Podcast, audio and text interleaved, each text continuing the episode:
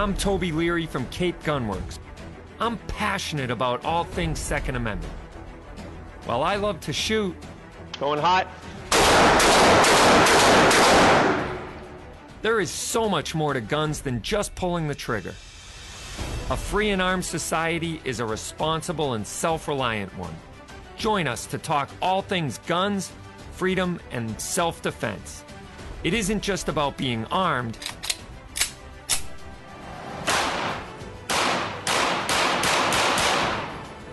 it's about being responsibly armed. So load and make ready. This is Rapid Fire. Welcome, everybody, to Rapid Fire, a two way talk radio show sponsored by Vortex Optics. And make sure you tune in every week. You can go to capegunworks.com and click on Rapid Fire to join the conversation. We will take your questions a little bit later in the show, and I will answer them uh, as we go along on the show here. Remember to like us and subscribe on all of our social media platforms. Our handle is at Cape Gunworks. And so you can go to Facebook, Instagram, Twitter, whatever your uh, big tech proclivity is, you can go and find us there at Cape Gunworks. And uh, we would love to uh, have you join us and be a part of the show. Get signed up, share, like, subscribe, all that good stuff. And we will defeat the evil algorithms that try to keep us down.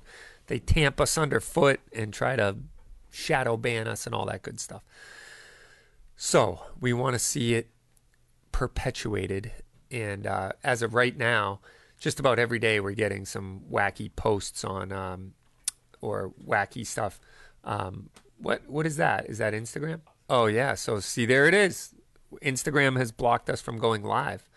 So they are, you know, we've rev- asked for a review of about 20 posts that they've pulled down, and they're threatening basically to remove our whole show. So it's about time we get started with a uh, alternate page.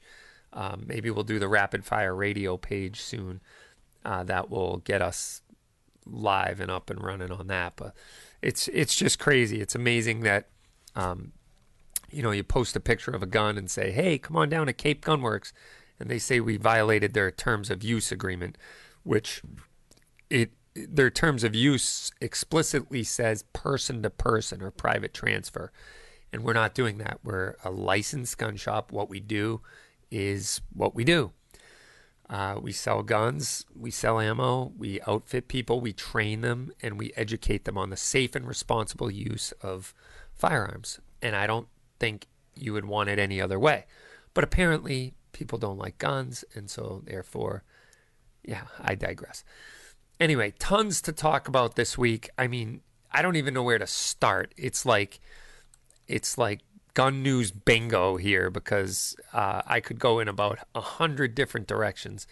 Um, the biggest news I would say coming out this week is the news that Remington has settled with uh, the victims of the Sandy Hook massacre, and depending on whose like feedback or intel you go by, it's a bad legal precedent and other people say it isn't a legal precedent because they settled. It wasn't like a court ordered them uh, or a judgment against them by a court. So, in either case, I think it was a bad idea.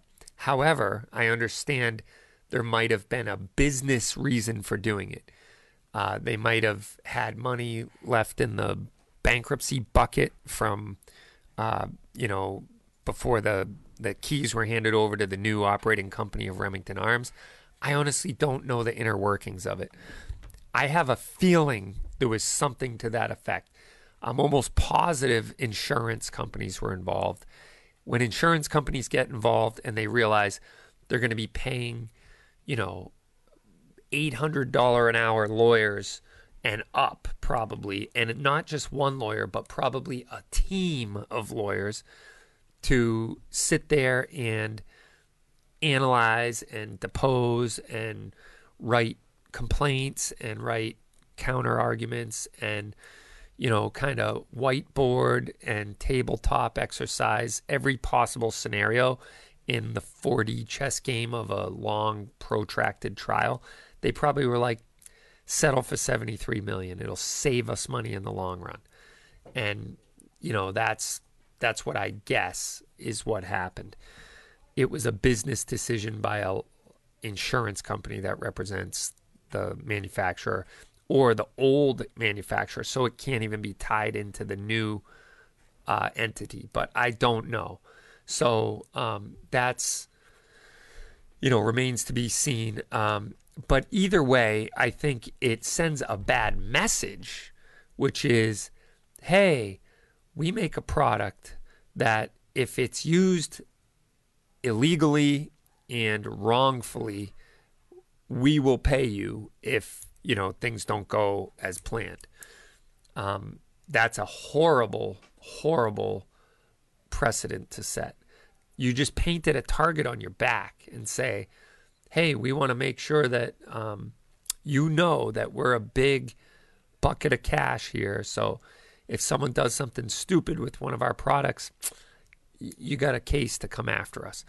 Why would you ever do that? I don't understand.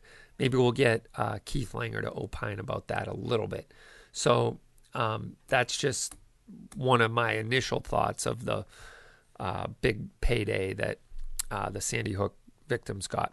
And, you know, I think that they fired their shot at the wrong person, although it worked out for them.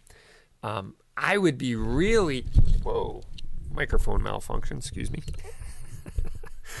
uh, I would be really, I'm laughing because all I can think of is that uh, old Domino's ad when the the guy's trying to like order a pizza and he gets so excited he like drops the phone or whatever and it's like, "Oh, I'm back. I'm sorry about that."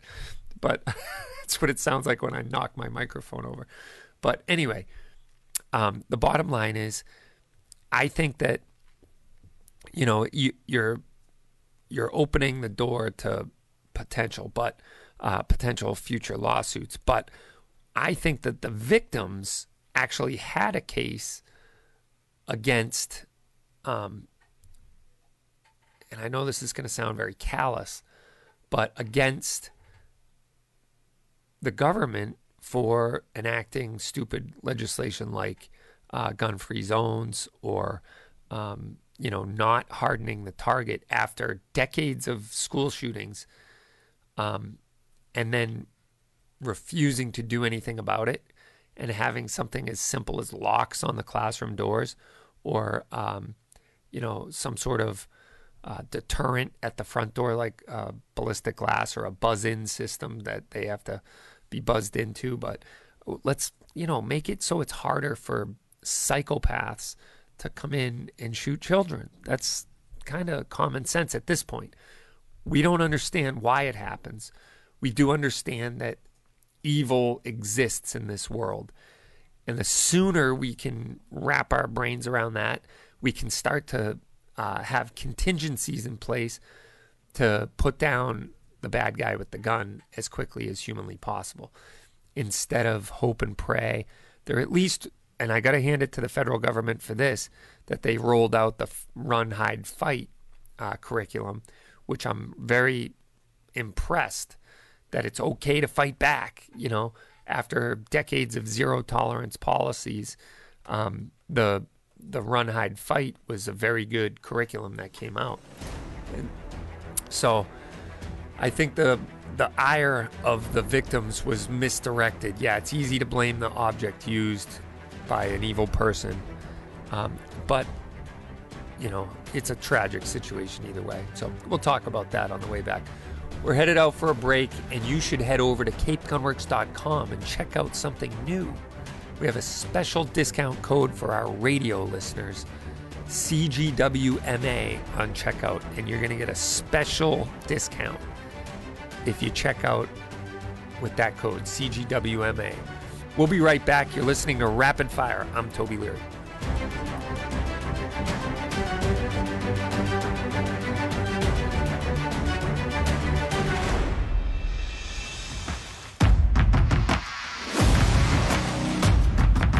If you crave versatility in a tactical reticle, the new ARBDC3 delivers, with a host of features you need to adapt in the field. A 1 MOA center dot provides a precise point of aim, while the surrounding 16 MOA open circle helps get your eye into the center faster for rapid target acquisition in close quarters.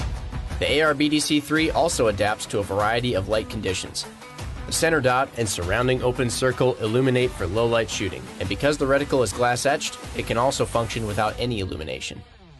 When you need to go long, the upper ranging feature allows you to range silhouette targets out to 600 yards, while the bullet drop compensator, or BDC, keeps you on target out to 650 yards. Plus, you get wind holds for 5, 10, and 15 mile per hour winds. The AR BDC3 is specifically tuned to the ballistic performance of most common 5.56 loads out of an AR-15. There are resources in the reticle manual for conversions to 308, and as with any BDC, information gathered from a chronograph and ballistics calculator can adapt these hash marks to any other caliber and its own unique ballistic curve. From point blank to way down range, adapt with the AR BDC3. Hey, Toby Leary here from Cape Gunworks. Excited about the change in season. One thing that hasn't changed is the commitment to our customers. Come in, meet our friendly staff, take a class, and get your gun license. We have a 15 lane indoor range, a huge pro shop with tons of guns, ammo, archery, and accessories. Shop at capegunworks.com or tune in to Rapid Fire, our talk show about all things guns, the Second Amendment, and self defense. Go to capegunworks.com and give us a shot.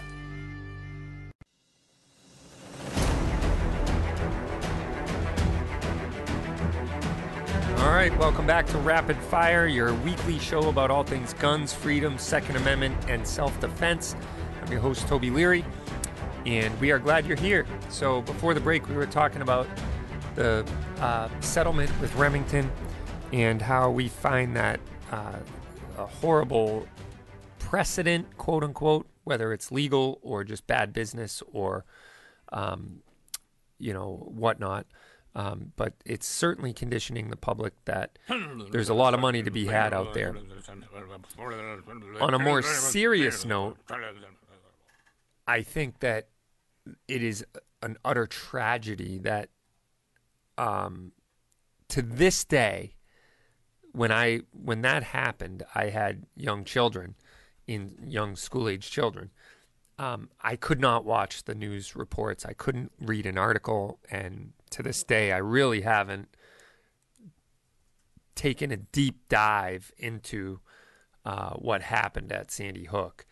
Um, I read about the peripherals, about the person who did it, and how he murdered his own mother to get the um, to get access to the guns, et cetera, et cetera. And you know, I just man, it was really, really tough for me to look at and read about. Uh, because of the humanity aspect of that. Um, it was a little too close to home as far as um, you know my children and the age of you know them at the time. I was able to do deep dives into other stuff and other mass shootings. The you know Las Vegas shooting, the uh, one in New Zealand, and and whatnot, and see even the graphic carnage of that and as horrible as it was. But when it came to children, it just was something that um, really drove home the point that how evil can really uh, corrupt people's hearts.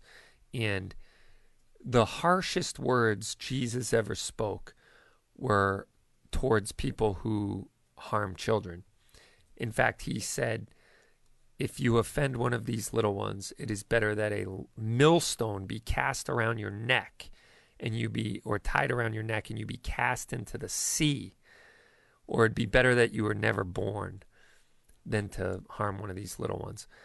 And, you know, you think about it, and I, I think about it a lot, especially in, in the cases like this human trafficking that you see. And that was one thing I think that Trump did better than any other president was he really uh, honed its laser focus on these human trafficking and child trafficking rings and brought thousands of people to justice and created a whole department of law enforcement to go after him. But getting back to the point at hand, which is the uh, you know Sandy Hook massacre, really, and what ended up happening um, as a result of that is one reason we are even ex- in existence as Cape Gunworks.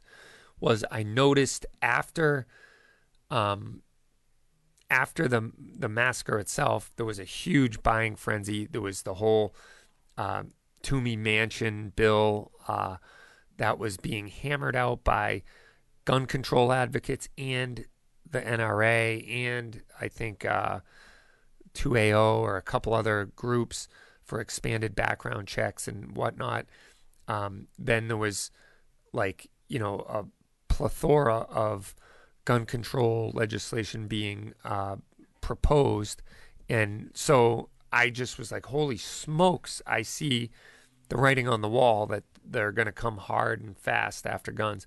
And that was what kind of precipitated uh, Brendan and I getting together and forming uh, Cape Gunworks was um, it was a now or never thing. We were like, we got to get in and do it now, or we might never have the chance. And I know a lot of people in the last couple of years have been buying guns with that same thing in mind. Now, I don't think there's this immediate dire threat to the Second Amendment, like tomorrow you won't be able to buy anything. But the erosion of our rights could potentially continue, especially when you look at the you know, every day now in the news, there's some new, uh, you know, depending on where you are, some new uh, announcement, whether it's the ATF, you know, saying, hey, snitch on your ex and make it a Valentine's Day to remember. I don't know if anyone saw that. Um, but there was, there's also like the magazine ban in Washington State. Um, that's a, uh, you know, a big step in the wrong direction, if you ask me.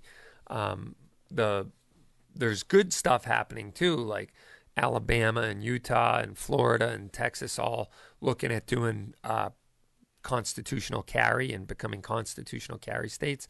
So that's huge. Um, but along the lines of that, right now, there's a lot of people um, out there to try to push the gun control agenda.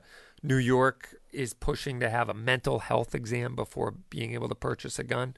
This is breaking news. Um, and, you know, it's just unbelievable uh, how it, you know, it is really, um, there's an avalanche of it.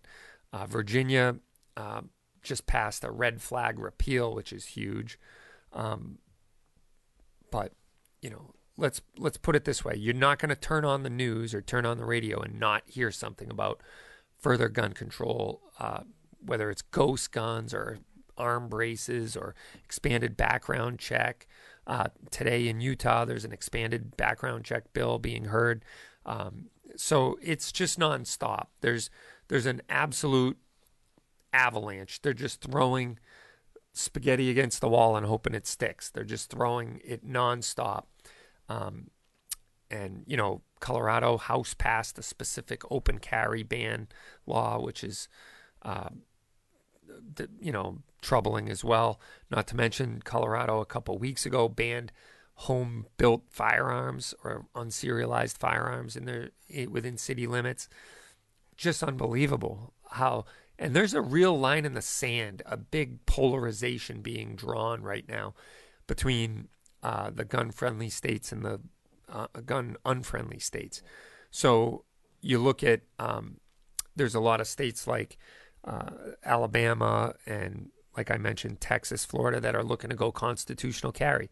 They're looking to uh, restore rights that have been taken away, but there are also other states that are looking to erode, um, you know, your rights. California is another one. they are in full competition with Massachusetts as to who is the most gun friend, uh, least gun friendly state in the union. Uh, but they just took a page out of Maura Healey's book, and their AG is uh, now um, he issued a cease and desist letter to a Southern California gun manufacturer called Juggernaut Tactical. So they are basically saying, hey, this featureless gun you're making to comply with California law is you basically rewriting California law to get around it. It's a loophole and you know, you're trying to violate our assault weapons ban. And they're like, "No, actually we're just playing within the law." And so they're um they basically sent a uh, cease and desist later, letter on Friday to Juggernaut Ta- Tactical uh, regarding its featureless series rifles. And um, it's just unbelievable.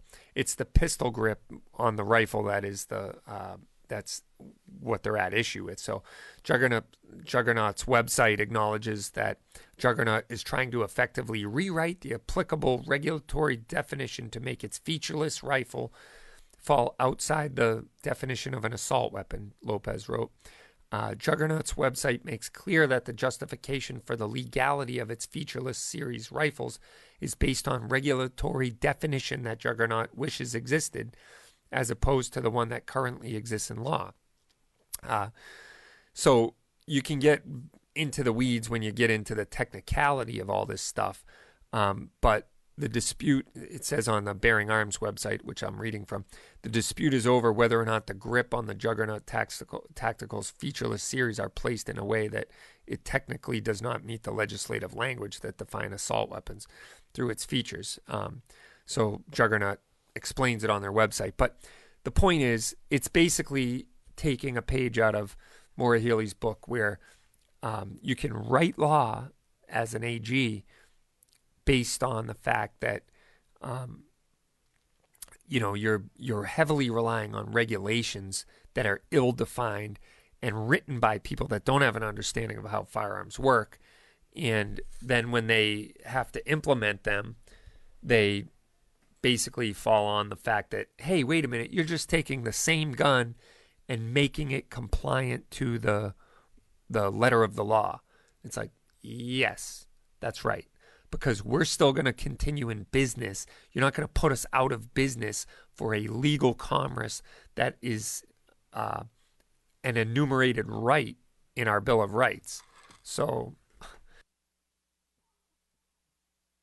so that's you know, that's the way it works in this world. You you, if you're in business dealing in legal commerce, in the business of selling guns and ammunition and whatnot, in an area that's protected by an enumerated right. You shouldn't have to change your manufacturing process again and again whenever somebody thinks up a way to ban your product. Oh my. Uh, the the other side of the coin is when they propose new legislation that violates a company's possible revenue stream like Smith and Wesson that's why Tennessee is rolling out the red carpet for Smith and Wesson, and they're saying bye bye to the state of Massachusetts. We're going to lose a lot, probably upwards of almost 2,000 hourly employees in the state of Massachusetts, and in an area that can ill afford to lose them. All right, we're headed out on break, but you should head over to capegunworks.com and use a very special discount code for our radio listeners CGWMA and we will be right back. You'll get a special percentage off. I'm Toby Leary.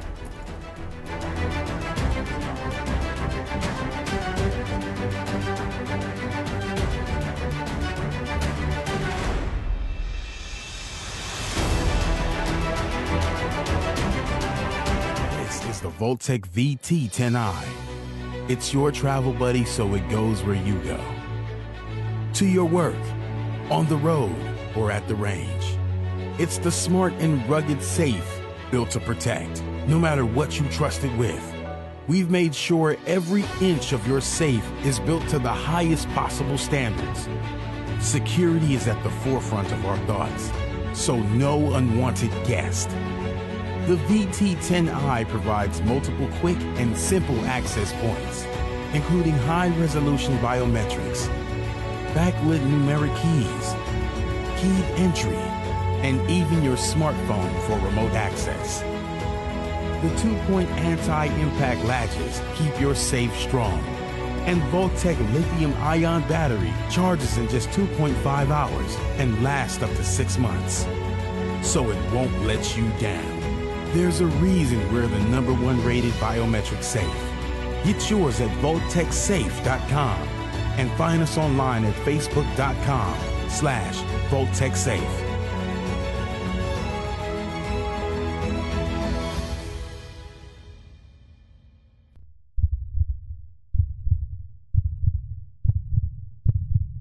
May your tag of a lifetime finally come through. May the snow pile up and the elk come down. May your socks always stay dry. May the herd bull finally break from the herd. And may your aim always stay true. Welcome to the next level. Welcome to the Vortex. If you're looking for legal protection, text CGWMA to 281 603 0066. Text CGWMA to 281 603 0066 for a special offer from U.S. Law Shield on self defense insurance. Text CGWMA to 281 603 0066 to get a special offer from U.S. Law Shield today.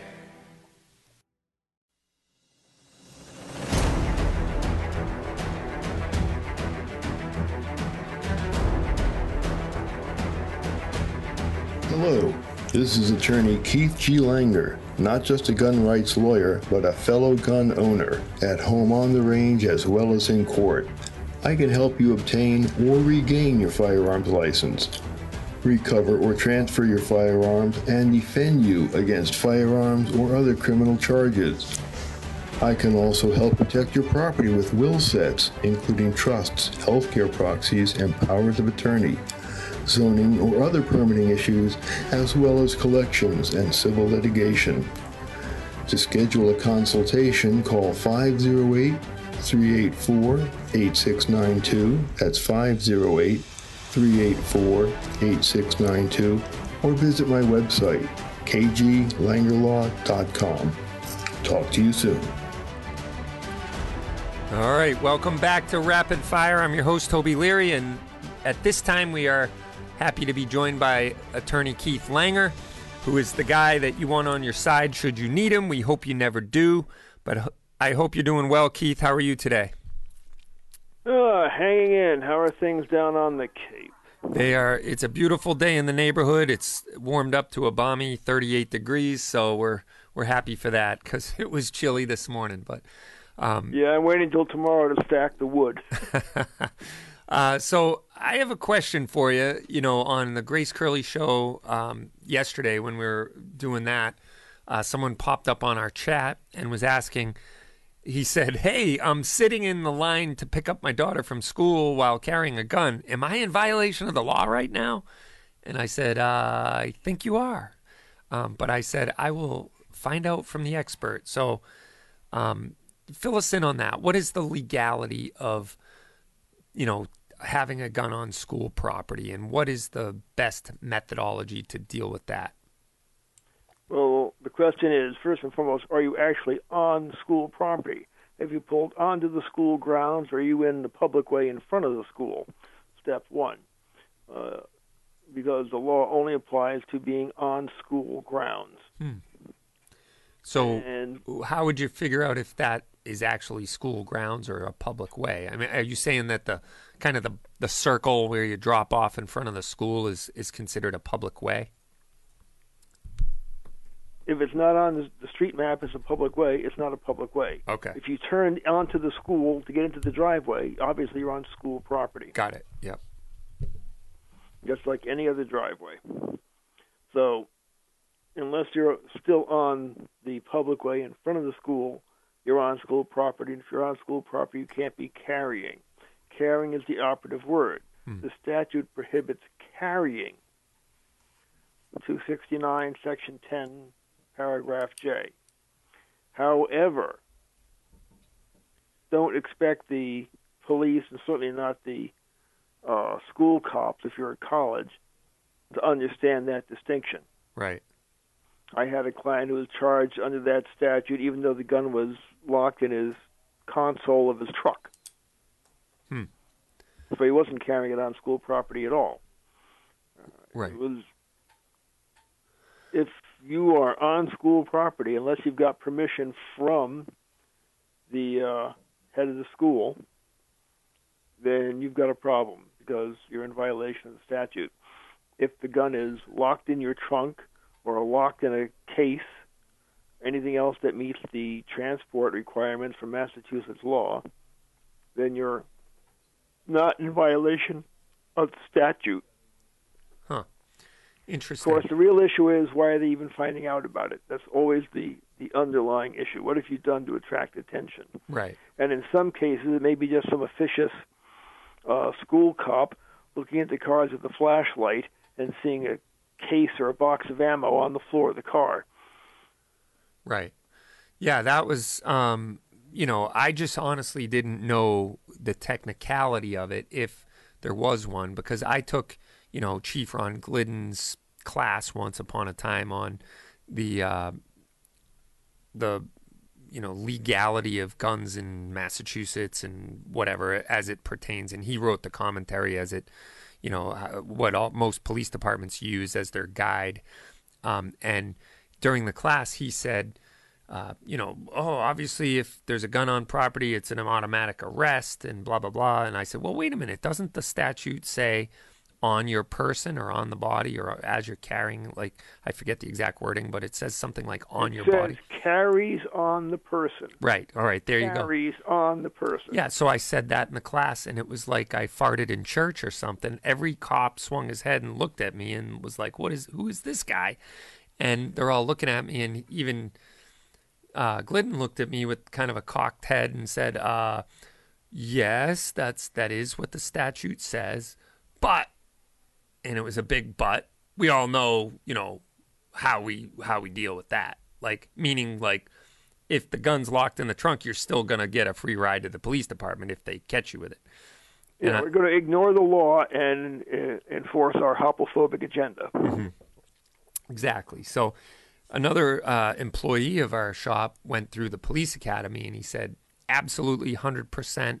They're told in the academy, gun on school property, that person gets a free ride to the police station.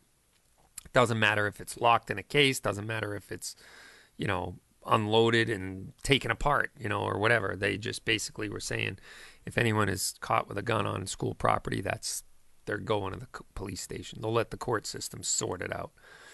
And uh, you know, I found that to be extremely dis dis uh, you know disingenuous. The word Yeah. is abusive. Yeah, abusive. There you go.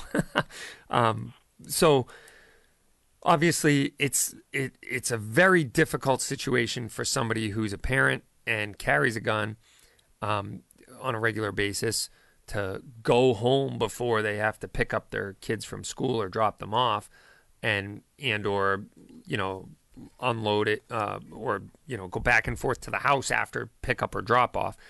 And so, but if they were to, before they pull on a school property, unload the gun, put it in, say, one of those Hornady uh, travel safes, you know, uh, or the gun safe in a car or whatever, and lock it in there while they go to pick up or drop off, they are technically legal or um, able to do that under the letter of the law. That complies with 26910J. Again, if you get stopped for anything, like loitering too long in a no parking zone, or having a taillight out, or pulling out into traffic without using your directional, uh, anything that lets the cop find out you've got a gun, then you're going to have a different conversation. Yeah. Because at that point, you may not even be on the property anymore. But if they saw you come from the property, Right. you know, so the case rolling on the floor of the car, a box of ammo, a backpack with a Ruger patch on it, hmm. a decal on your car, anything to attract suspicion. Hmm. What about a Cape Gunworks sweatshirt? Oh, well, that's arrest on sight. You know that. You know what? It's always funny when I have like a parent teacher meeting at the school or something or whatever, and I'm, I'm walking into the school building realizing I have like a Nighthawk hat and a Cape Gunworks ah! and a Cape Gunworks shirt on. You know, I'm like, huh, I wonder if they're going to hold this against me, you know? but whatever, you know, I got to be who I am. That's the way it is. well, the other thing is the scope of the statute. You would think that it would apply to no more than elementary and high schools. at most public colleges. No. Hmm. The language includes the grounds of any elementary or secondary school, college, or university. Nothing about public or private. Right. So if your kid's going to grad school at Northeastern, this statute still covers it. Yeah, it's unbelievable. Um, it's actually kind of funny because my kids went to a private school that no longer exists, so I'm willing to tell the story. But uh, the my son wanted to do a a book report on. He had to do an oral report on uh, somebody, and so he chose um, one of our founding fathers, and and did a whole. He made like a cannon out of cardboard and all this stuff, and he went and asked the headmaster of the school of the school if he could take a like a Civil War era sword to school for use in his presentation, and he said yes, sure, that would be great. so he had the the big Civil War era sword on the side of him as he's giving his oral report as uh you know, uh, I don't remember if it was Patrick Henry or one of them, but uh, it was pretty funny actually. It's not Patrick Henry it was the Civil War. Oh, uh, yeah, excuse me, Revolutionary War. I, I meant to say that, but um, no, you're right about that. But I forget who it was. I can't remember um, exactly. But anyway, it was a pretty funny, uh, you know, conversation with the school. And then I called and followed followed up just to make sure. Are you sure it's okay? Oh yeah, no problem. But he made this big cardboard cannon. It was awesome, and uh, had, and had his you know sword. But anyway, um, well, what do you think? I know we only have a minute here, but uh, what do you think about that uh, Remington settling with the Sandy Hook families? Well, it's not a legal decision. Mm-hmm. It is a settlement. And the sum is basically what the insurance companies were on the hook for, plus what was left after Remington was vivisected and the body parts sold off here, there, and everywhere. Mm. You, so, However, the the real issue is how the case came to be, because you know they're protected under federal law. right. Well, what the Connecticut judge did to get around that was find that Remington's marketing, the specific type of marketing campaign, was somehow a violation of Connecticut consumer protection law, and that's what allowed the suit to go forward. Hmm. It was. It, it's the the ad specifically was the one. Basically, consider your man card reissued if you buy this uh, Bushmaster rifle, and I guess that flies in the face of, you know, all the latest wokeism that's out there. Like, you know, that's obviously too masculine. I guess I don't know, or I don't know how they, that. they were saying that it, it appealed to antisocial, borderline psychopath types anyway. So Unbelievable. it, it was a stretch because Connecticut was not going to let that go unpunished. Right. Now, doesn't it paint a big target on their back for future too, though? Like, um, anyone else who wants to basically say, "Oh, that was a big payday that came out of Remington," I want to get in on that gravy train. Well, I see all the rantings and ravings to that effect. Oh, they're going to sue the farmers who made the grain that made the whiskey. No, no. Oh, they're going to sue car makers. Well, depending on the car ad, you know, if you're selling Hellcats, maybe, maybe you might be liable. Back back when they sold the Viper, maybe. Right. But it was the advertising campaign that was used as the hook.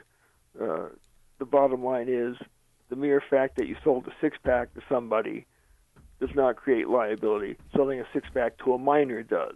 Selling a six pack to somebody who's obviously drunk does. You know, there, there's more to it than the simple sale under rational analysis. Yeah. Unfortunately, it wasn't rational.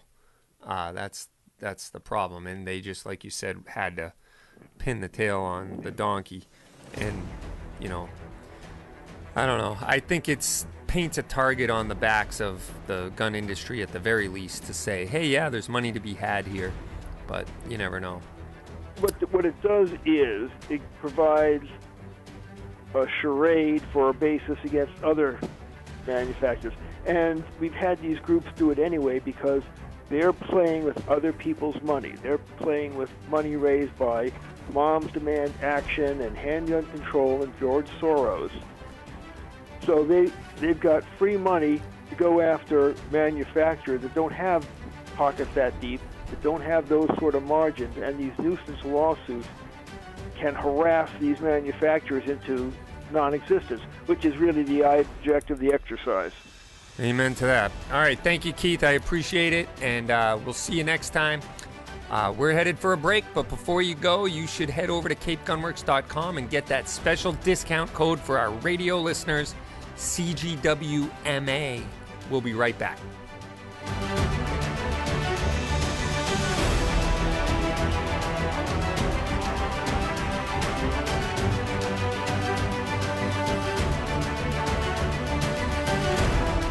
If you're looking for legal protection, text CGWMA to 281 603 0066.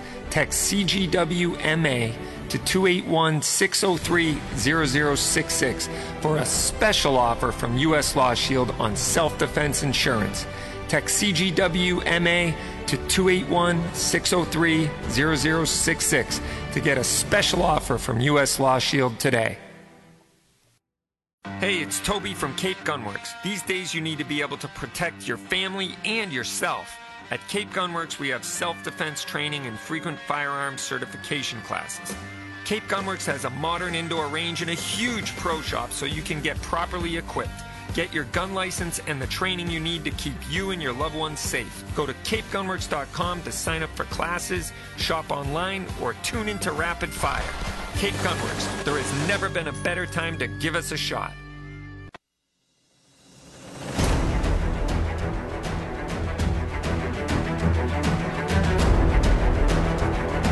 All right, welcome back to Rapid Fire. I'm your host, Toby Leary. Join us for the weekly show that is all about guns, freedom, Second Amendment, and self defense. Go to capegunworks.com, click on Rapid Fire to get signed up. And don't forget to use the new discount code. All right, we're going to get right to your questions. I know it's been a long three segments here, and you guys want answers, man. You're ready to storm the studio with your pitchforks and and uh, anyway. Um, let's see. yeah. Um, Jorge is wondering if you get a green card, can you buy a sear? And that's a little bit of a complicated question, Jorge. And what he means is a, a green card. In Massachusetts, we have something called a green card, which is a machine gun license. And there's two requirements in order to get a machine gun license. One is you have to be a municipal police certified instructor or a collector of firearms.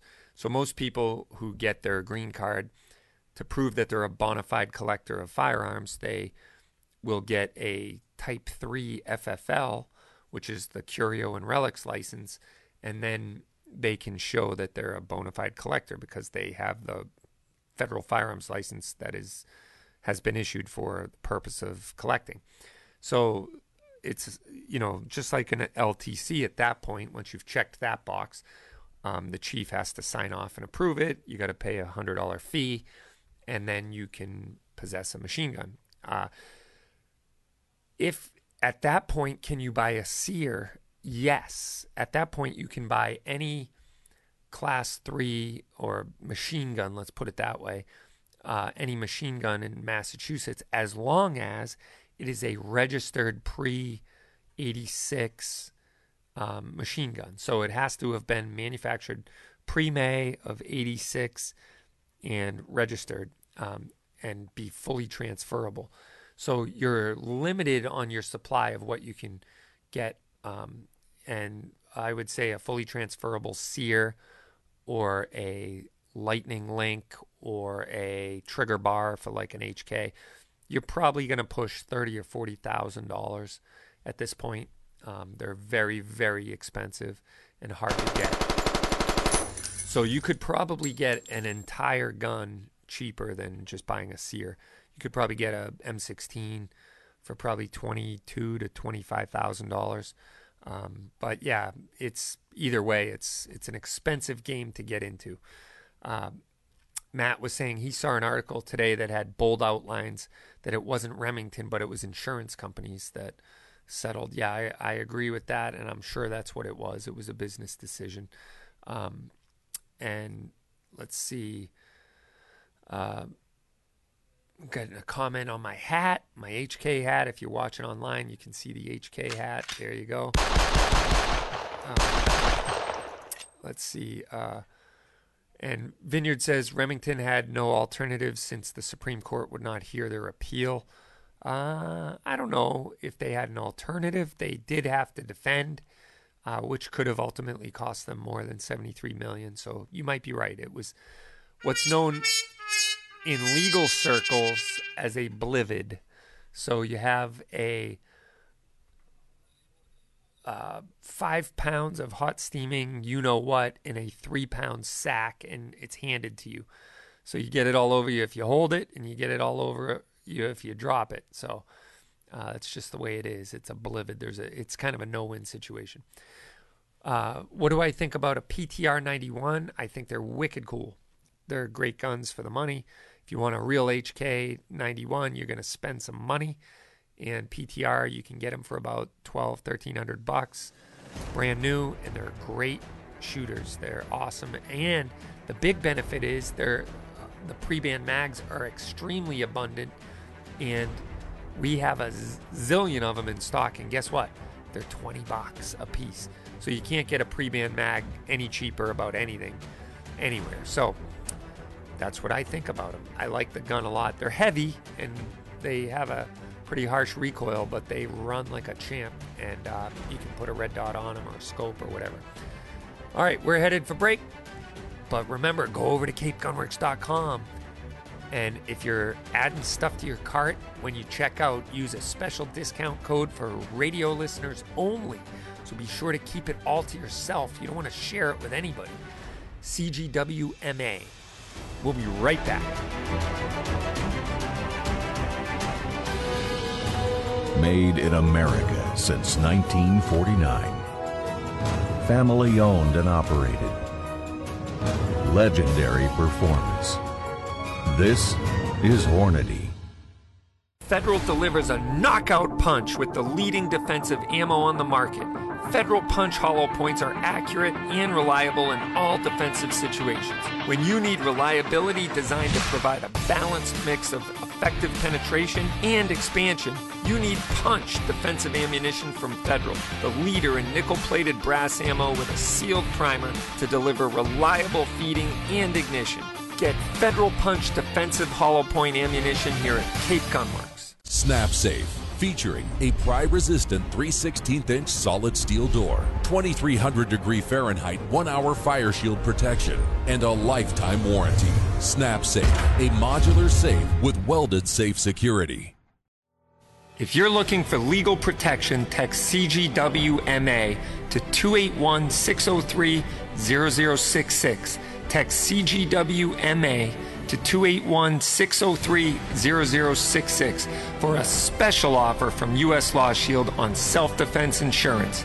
Text CGWMA to 281 603 0066 to get a special offer from U.S. Law Shield today.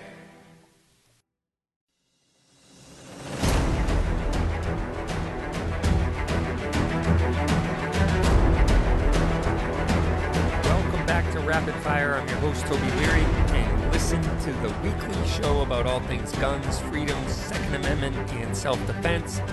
Rapid Fire, go to capegunworks.com and click on the Rapid Fire icon to get signed up whenever we go live. And we want your voice to be heard, as it will be in this segment. We're getting right back into your questions, but I also want to welcome the listeners down in uh, Jacksonville, Florida, and in Tucson, Arizona, two new markets we've expanded into.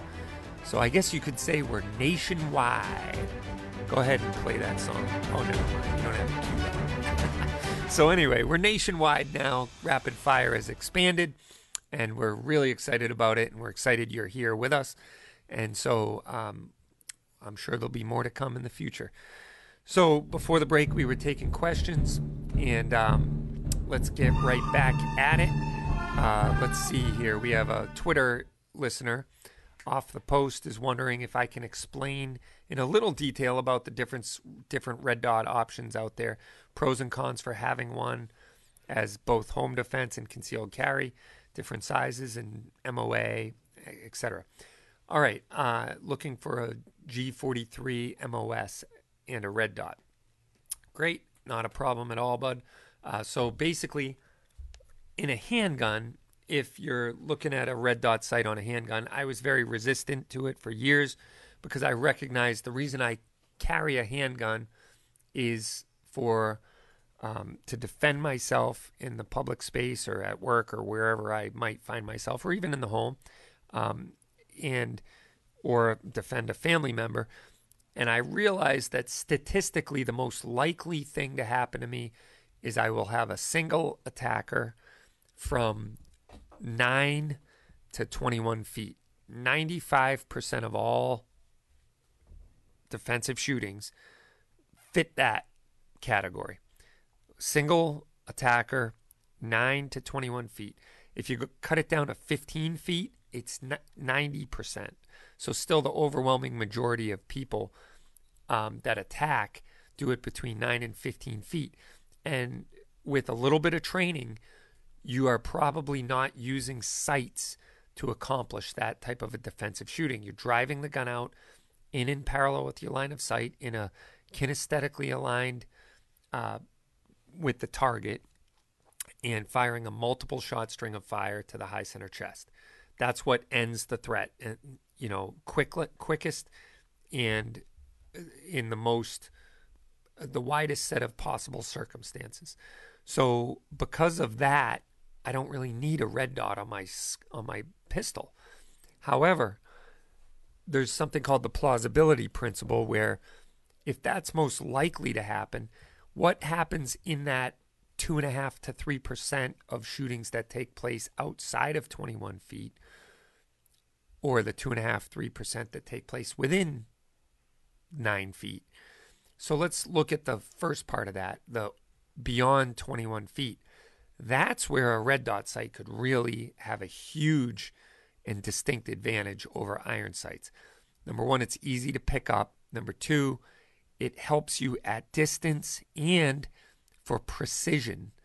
So, within that plausibility principle, it's also reasonable or um, reasonable to say that I might need to shoot at a smaller target like if you think of a hostage situation, if somebody had one of your kids or a wife or a friend or a family member hostage and they're only showing like half of their face and they have a knife to the throat or something and you're fear in fear that they're going to be imminently killed, you know, iron sights in a maybe even a low light condition would be hard to pick up and, you know, not as reliable in my opinion as a red dot sight. Or if somebody's looking at the shooting around a corner and you can only see part of their head or something like that. I'm just throwing out situations. This is not all encompassing and uh, shouldn't be honed in on it. There's so many different circumstances. They're literally limitless um, if you think about this. But red dots help at distance and for precision. So for that reason, it doesn't hinder me to put one on my gun other than cost. And if cost isn't a factor, because now most guns are uh, available as an option for a red dot sight for really a nominal fee, maybe 20 to 50 bucks more than the regular non optic ready pistol, then it, it kind of did away with the need to send my slide out and spend 300 bucks to get it milled for a four or five hundred dollar optic. Optics now are like between 180 bucks and 250 bucks for a good reliable optic. So um, I would go with the two and a half, three, or you know MOA, just so that you don't blot out the entire target at distance. And uh, some people like the six MOA if you're doing competitive shooting and need to acquire the dot really quick, which I can understand. But for defensive purposes, I'd probably want the smaller MOA so that you know at 21 to 30 feet, I'm not blotting out the entire target with the size of the dot. So hopefully that helps and that's as it relates to red dot pistol. You know, in a pistol, um, on a on a carbine or a defensive rifle, I, I highly recommend you get a red dot because the you'll pick up that sight a whole lot quicker than irons in a in a home situation. So anyway, hopefully that helps off the post, and that's one of the reasons I've recently started carrying a red dot on my pistol. Uh, Vineyard says ultimately this will cost innocent people more money who use the same insurance companies used by firearms manufacturers, and you might be right. Um, I'm sure they're they're not going to just absorb that cost. They're going to pass the bill along to those who, uh, you know, use their product. So, uh, Jorge wants to know if I think our laws will be like California. I think they already are. Um, California has some stuff that they can have that we can't, and we have some stuff that California can't, and we're just trading uh, gun control legislation. So we like to outdo each other. So it's a race to see who will be the strictest. Anyway, guys, I really appreciate you joining us on the first hour of the show. Remember, the show goes on here online. If you go to our website, capegunworks.com, and click on the rapid fire icon, you can listen to the other hour for extra content. You'll see some videos, uh, you'll see some cool stuff, and we'll get get to more of your questions on the other side. If you're just listening on the radio, we'll see you next week. And remember, freedom is always on the right side of history. I'm Toby Leary. Don't go away. We'll be right back.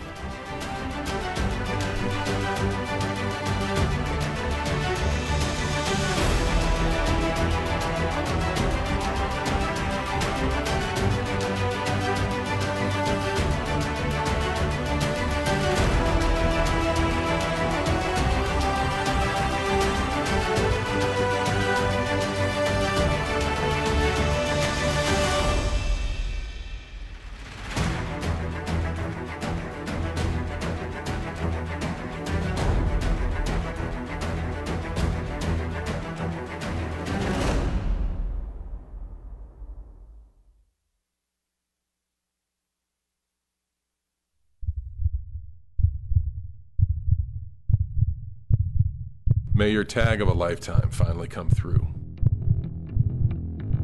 May the snow pile up and the elk come down. May your socks always stay dry. May the herd bull finally break from the herd. And may your aim always stay true. Welcome to the next level. Welcome to the Vortex. Alexander Hamilton said, Those who stand for nothing will fall for anything. This is Toby from Cape Gunworks. When our founding fathers drafted the Second Amendment, there was no question of its meaning. Today, if you have questions, come to Cape Gunworks for some advice, training, or to send a few rounds downrange. We have a fully stocked pro shop with a huge selection of guns, crossbows, archery, classes, rentals, a 15 lane range, and a friendly staff. Come on down to Cape Gunworks, Airport Road, Hyannis, or capegunworks.com.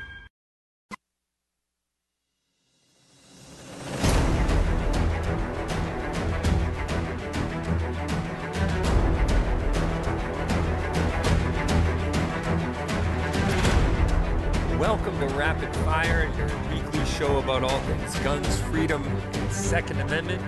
I'm your host, Toby Leary. And this is the second hour. We're glad you're with us. And uh, remember to join us every week.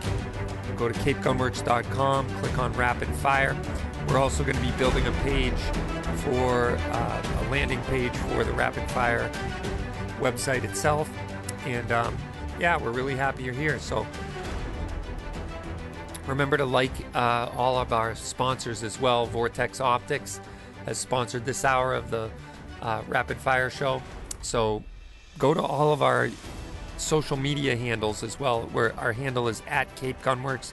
Go to YouTube, Twitter, Instagram, Parler, Twitch, Daily Motion, Rumble, etc., etc., etc. Wherever you like to get your social media feed, we are probably there. But anyway, we're glad we're glad you're here with us, and we're going to jump right in and get to your questions. I love interacting with the uh, people on the chat, so um, go ahead and queue up your questions for us. And uh, we haven't even got to like half of the stuff I was going to talk about.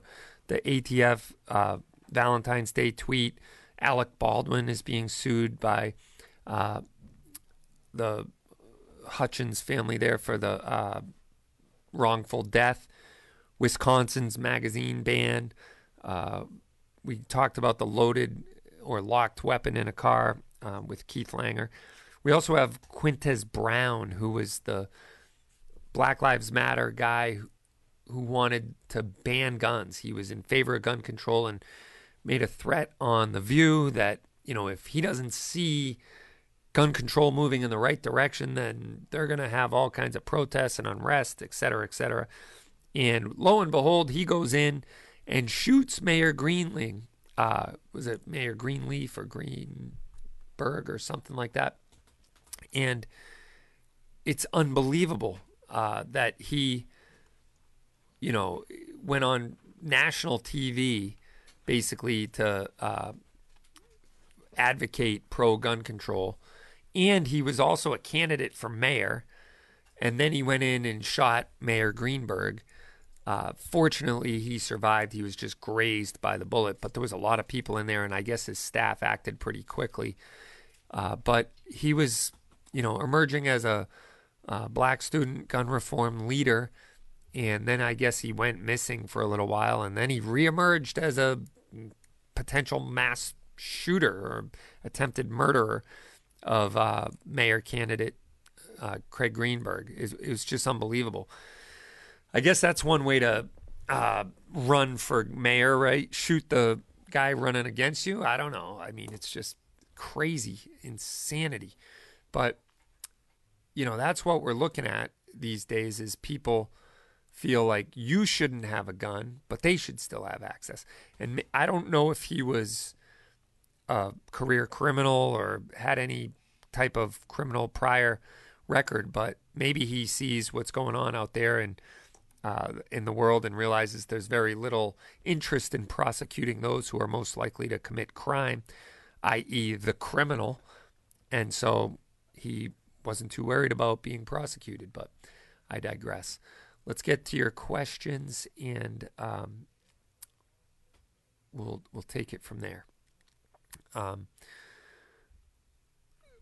for Biden to call these weapons of war is not only not true, it's an absolute lie. These are not the same as what the military issues. I would agree with you 100%.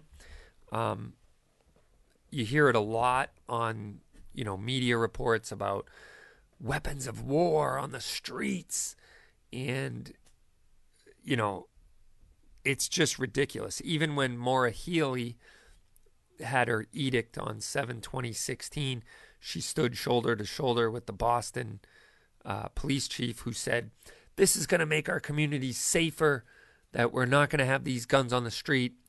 And then in like the same conversation, he says, uh, We don't really take AR 15s off the streets of Boston anyway, but this will make us safer. And it's like, well, number one, um, that's a solution in search of a problem. Number two, AR 15 is not a weapon of war because we would never send our soldiers to battle with AR 15s. And number three, the part that nobody wants to talk about is I do believe we should have access to weapons of war. What? Are you crazy, Toby? Have you completely lost it? No, I have not completely lost it. What do you think the founders intended for the Second Amendment? The founders intended on giving the citizenry access to the same guns that the government has to keep tyranny in check.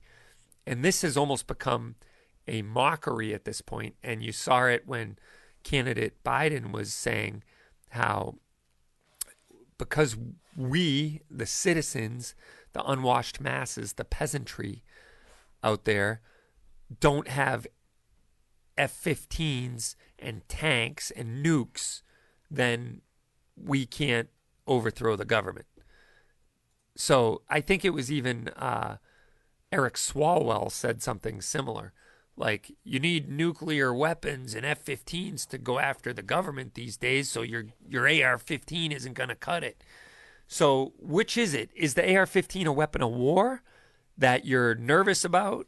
Or is it that it's not going to cut it against our missiles and our nuclear weapons and our F 15s, which is a veiled threat against the civilians of the country without overtly saying it. That's what he's implying is he's threatening us with nuclear weapons and F-15s because we can't, you know, overthrow the government with our AR-15. So, uh, yeah, whatever. I mean, it's just it's just unbelievable. It's the it's a smugness amongst politicians like well, you shouldn't have this gun because it's a weapon of war. And then out of the same time, they're saying you don't have a nuclear bomb or a uh, F-15, so therefore you're never going to overthrow us, because we are the elite. You know, we're the politician. We're the you know elite ruling class. We're the gentry, and you peasants get back on the farm and hoe the ground and you know till the soil for us, so we could eat in luxury, you peasant. That's the whole, uh, you know, that in my opinion, that's the sentiment behind those statements. Anyway, um, let's see. Uh, PS thinks we need more gun control. Uh, I would have to disagree with you there. Let's follow his whole train of thought. He says they should pass universal background checks. I disagree with that. Um, and he says that when they pass universal background checks, uh, then they can repeal the NFA and 86 Protection Act and the 89 importation ban, and then hold the ATF and FBI responsible when someone commits a crime with a gun. I have a feeling you're talking all tongue in cheek. And he says because the ATF and FBI approved the background check and the transfer. Um, I would have to agree, uh, disagree that we need any new gun control legislation whatsoever. And the fact of the matter is, they don't enforce the gun control legislation that's on the books uh, and throw the book at the people who are most likely to commit crime with a gun, which is the career criminals. 94% of all violent crime is committed by a repeat offender. I just read an article the other day about, um, yesterday, about uh, a kid who was released in Chicago on bail who has two prior gun felonies. He's 16 years old, and the day he re- was released, he shot and killed another guy when he, you know, had a carjacking in broad daylight. And obviously, it was a targeted because he knew who it was. He stood over the body and emptied the gun into him. Nice. Good job, uh, people of Chicago, for electing the people who are soft on crime and want to perpetuate gun violence in your cities. So, oh man, if you're hearing this and you don't have your gun license, we have regularly scheduled LTC classes, including ladies only classes and couples classes. Sign up at capegunworks.com. Don't forget about that discount code CGWMA. All right, we'll be right back. You're listening to Rapid Fire.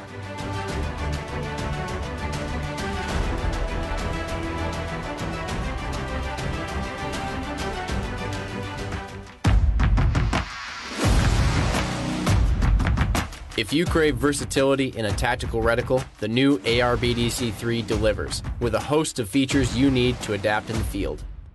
A 1 MOA center dot provides a precise point of aim, while the surrounding 16 MOA open circle helps get your eye into the center faster for rapid target acquisition in close quarters. The ARBDC 3 also adapts to a variety of light conditions. The center dot and surrounding open circle illuminate for low light shooting, and because the reticle is glass etched, it can also function without any illumination. When you need to go long, the upper ranging feature allows you to range silhouette targets out to 600 yards, while the bullet drop compensator, or BDC, keeps you on target out to 650 yards.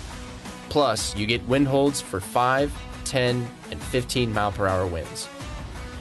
The AR-BDC-3 is specifically tuned to the ballistic performance of most common 5.56 loads out of an AR-15. There are resources in the reticle manual for conversions to 308, and as with any BDC, information gathered from a chronograph and ballistics calculator can adapt these hash marks to any other caliber and its own unique ballistic curve. From point blank to way down range, adapt with the AR-BDC 3. Hey, Toby Leary here from Cape Gunworks. Excited about the change in season. One thing that hasn't changed is the commitment to our customers. Come in, meet our friendly staff, Take a class and get your gun license. We have a 15 lane indoor range, a huge pro shop with tons of guns, ammo, archery, and accessories. Shop at capegunworks.com or tune in to Rapid Fire, our talk show about all things guns, the Second Amendment, and self defense. Go to capegunworks.com and give us a shot.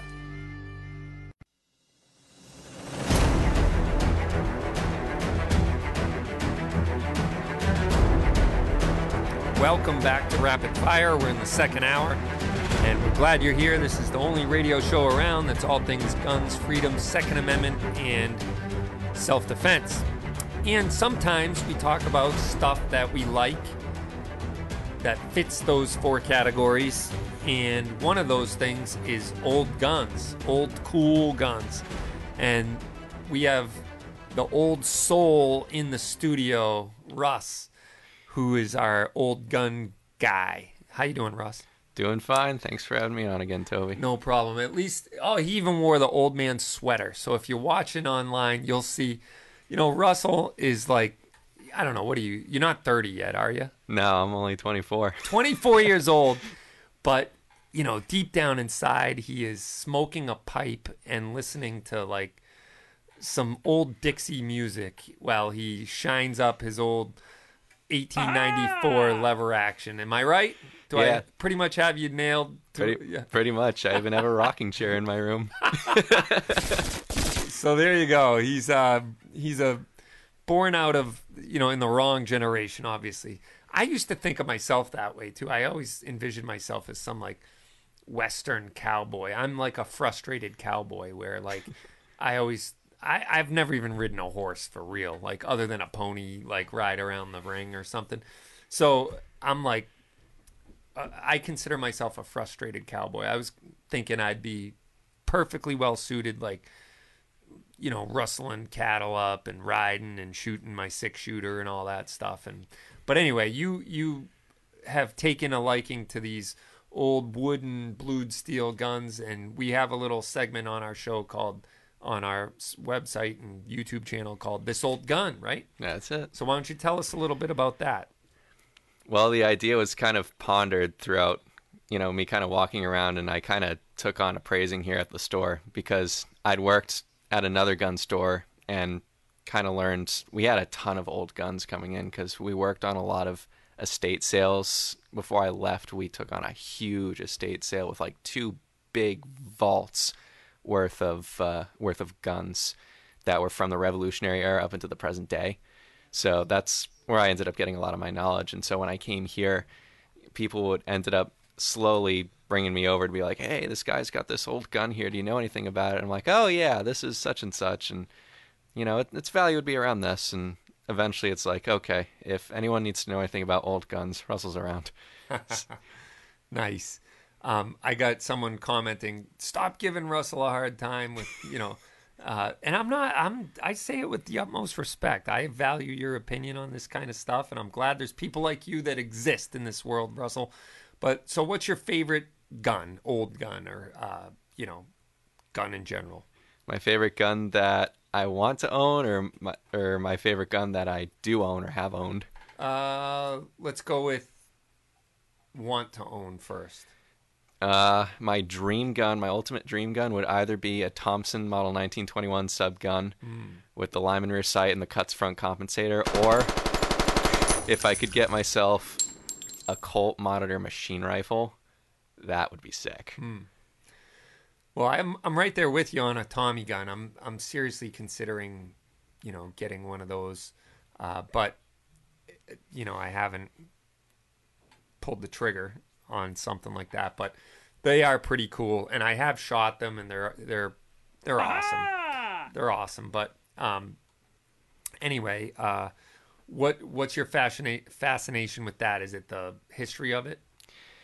I've just I've always been into history, mm-hmm. and um, I studied crime and justice in college, so I studied a lot about crime back in the day in the dirty 30s and the 20s, and the depression era was the time to be a gangster was the time to be a bank robber and some of the weapons they used because they really really focused on the weapons they used and how they could get the advantage over the police and they went out to different ranges or fields and they would practice with their weapons and they would learn how to use them. Like Bonnie Parker didn't weigh much more than like 96 pounds and she could carry and operate a BAR like a full-fledged marine. so it was it's really interesting to learn about that stuff, even more interesting to shoot those kinds of hmm. things. And I just history kind of turned into collecting for me and I've hmm. just always taken a liking to that stuff. Yeah, it's definitely a an interesting and expensive hobby to have, no doubt about it. And uh, you know, I've uh, a bunch of my friends are collectors, so I love going over to the to the house and you you can see them get all excited and giggly and pull a, as they pull a new gun off the wall. And the new gun I use in air quotes because it's you know from 1918 or something like that. And uh, but they tell you about the history of it, who owned it, who carried one, who, you know, ran one in World War II, and you know, the battle scars it has, and who it was shipped to, and you can oh, and here's the histo- historical letter that accompanies it and whatnot. So the nuance of collecting is virtually limitless. I mean, I I have friends that have collected 1911s, for instance, and they just wanted every 1911 ever made, basically. Uh, that alone is one seam of collecting that could you could do for the rest of your life. Some people collect 22s, some people collect Winchester rifles, some people collect, you know, whatever. Um, but it's always fascinating to see, like you said, the history of them, and if some of these guns could tell a story, it'd be pretty amazing, you know. So you've been doing these episodes of this old gun. What do you do on that episode, basically? Well, um, one thing I end up doing is I end up going out to the range and I actually get to shoot these things. Nice. Which is definitely my favorite part of, of the episode. And then I actually go out to the classroom and I actually get to talk about it and actually talk about what I know about um, old guns and. Uh, Sorry, Arlo no, wants to be a part of the show. He does. He's taking a liking to me. I'm gonna get him. Go ahead. and um, so yeah, I go on and I uh, take and I uh, get to explain some of the old guns and what I know about them, basically what you might be looking for when you're collecting one, and uh, sometimes what we have in the store. Like we uh, did the Luger episode recently, mm-hmm. and that was actually my first episode where I featured my grandpa sweater, which is super comfy in the store. I always wear it; it's super warm. And a couple of Lugers have actually showed up, and people are calling me and emailing me about uh, Lugers, and so it's a learning experience for me too because Lugers were made starting in World War um, pre World War One, and a couple of companies ended up making them, um, especially because one of the companies who owned who uh, was producing the Luger, one of the owners was Jewish, so the Nazis came mm. and confiscated all of his equipment and sold it off to somebody else. Interesting. Yeah. Crazy. Um, one of my favorite old guns that I've ever had, and you know, unfortunately with me, I always have a sob story because I always sell the cool guns that I own. Because mm-hmm. I'm in the business of selling guns. People are like, why do you do that? And I'm like, if I get emotionally attached to every gun that crosses my threshold, I will be a very poor gun dealer because I won't sell anything. I love them all. I love guns, you know, and so like, uh, but I did have somebody actually give me. He's like, ah, I got this old gun. You want it? And I'm like, sure. And so I go over and pick it up and I look and it's in a holster and everything. And it's a 1911 Colt. Uh, and it was the first year civilian model. So it was made in 1912. And they only made 1,899, nice. I think, of those guns that first year.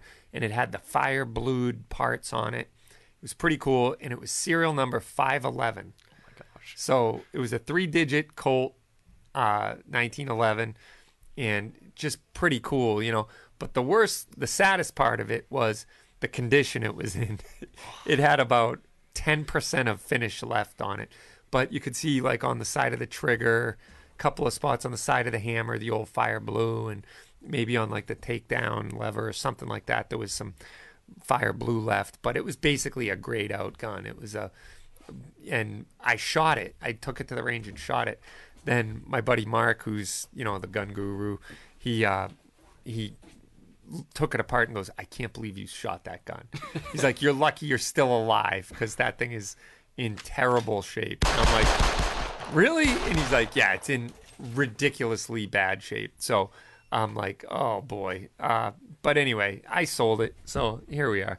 All right. So we talked about the gun that you dream about. What's your favorite gun that you own now? Um, well, it was originally my M1 Garand. Uh, it was a 1945 uncut operating rod M1 Garand. And it had two slings with it.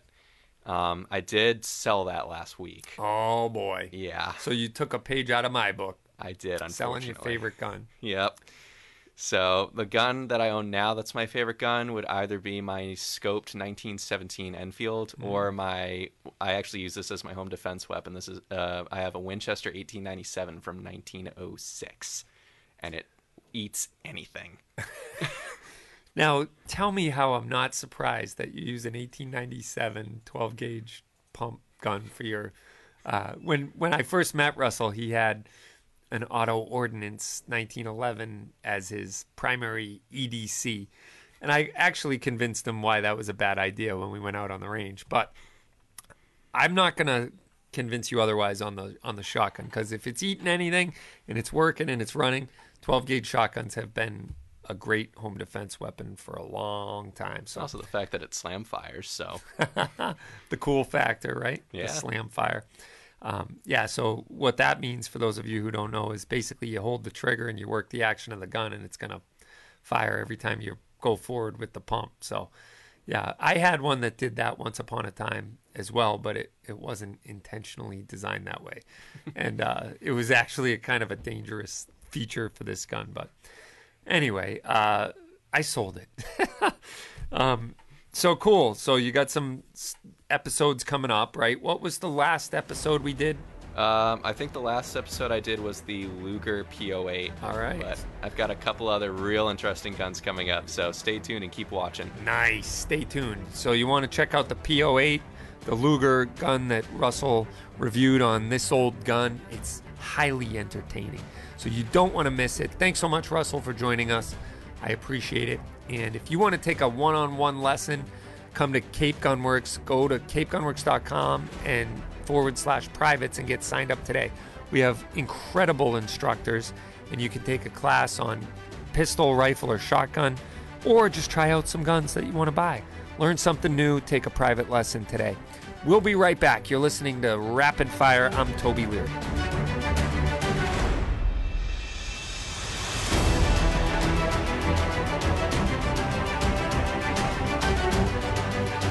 The Vaultek VT10i. It's your travel buddy so it goes where you go. To your work, on the road, or at the range. It's the smart and rugged safe built to protect, no matter what you trust it with. We've made sure every inch of your safe is built to the highest possible standards. Security is at the forefront of our thoughts, so no unwanted guest. The VT10i provides multiple quick and simple access points, including high resolution biometrics, backlit numeric keys, keyed entry, and even your smartphone for remote access.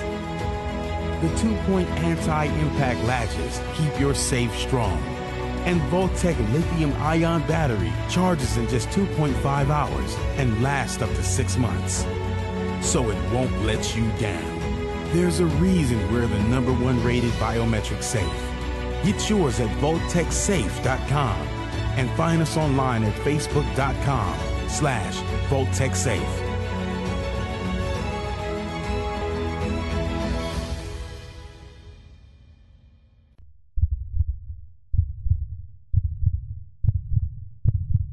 May your tag of a lifetime finally come through.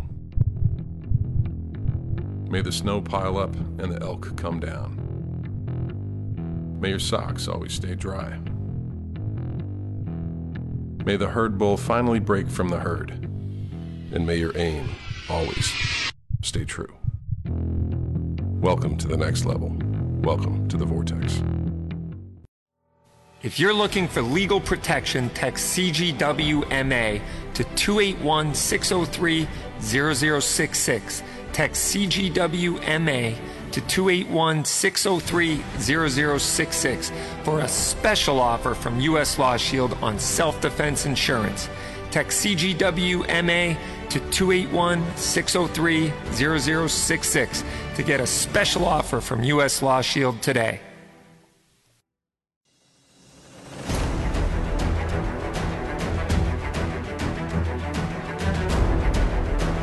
Back to Rapid Fire. I'm your host, Toby Leary. Make sure you join us every week. You can go to capegunworks.com. We don't want you to miss out and click on Rapid Fire and get signed up to be notified when we go live and record the show. Uh, I want to thank Russell from This Old Gun and from Cape Gunworks for joining us here on that last episode. He's a great uh, resource for us here at Cape Gunworks and good dude, good guy to talk to about guns. So, anyway, let's get back to some of your questions. Um, LARP is saying that loopholes are a myth. Something is either legal or illegal, and I would agree with that. Um, but I can understand, like, when you try to find a way around the original intent of the law, that's what they're referring to as a loophole. And you're kind of getting around what they are intending for the law to be illegal, but they just didn't think of everything because they don't understand the subject they're writing about. Um, I'm not saying it's right or wrong. I'm just saying that's what they consider a loophole. But I agree with you. It's legal or un- illegal. If it doesn't explicitly say it's illegal, then it's legal. So, and frankly, I think all gun control is illegal if you want to get into legal definitions. But I digress. What can we realistically do to get rid of the insane gun laws in mass? Wait till it gets so bad that a revolution is inevitable?